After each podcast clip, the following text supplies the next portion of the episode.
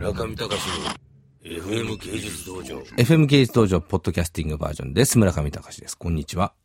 ここではですね、DVD をなぜか紹介するというコーナーにいつの間にかなっておりますけれども、つらつらと私、DVD を見ておりまして、本日ご紹介させていただきますのは、土曜日の深夜、えー土曜日というか日曜日の早朝4時から行っているアニメーション、虫師の、えー DVD バージョンを、うちのアシスタントの師匠くんから紹介を受けてですね、一昨日見ることになりまして、今日皆さんにご紹介したいと思います。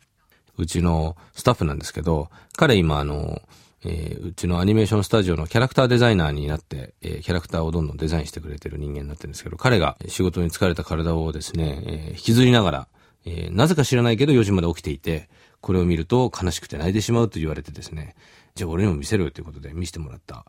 えーアニメーションです。もともとあの、アフタヌーンで連載している、虫師という同名の漫画が原作なんですけれども、その原作もずっと前からまあ本屋で平積みになっているのは、まあ、あの、意識してたんですけど、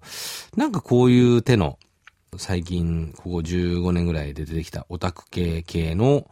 講談社、アフタヌーンモーニング系のあの漫画って、どうもなんか、えー、ああ、女神様から何からこう、似たようなテイストじゃないかなと思いですね、避けてたんですけれども、まあ、あまりにも師匠が、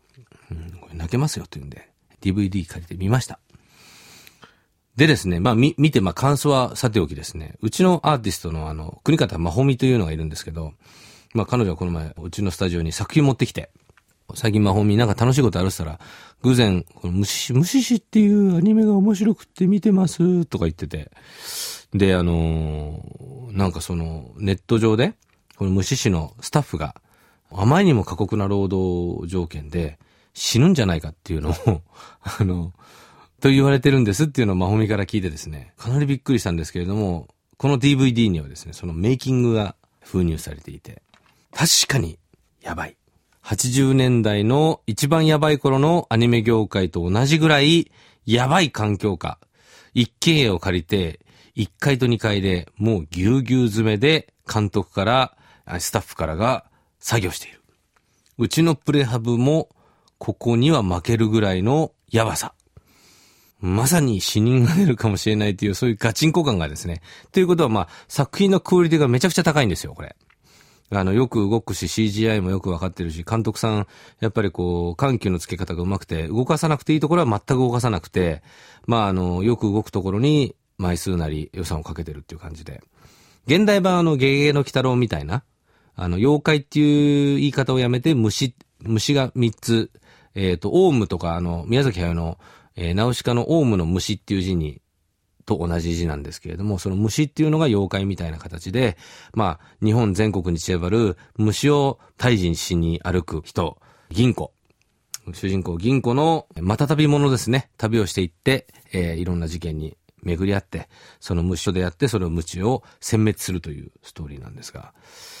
まあ、作品そのものは、まあ、まあ、非常に絵が綺麗で、まあまあ面白い。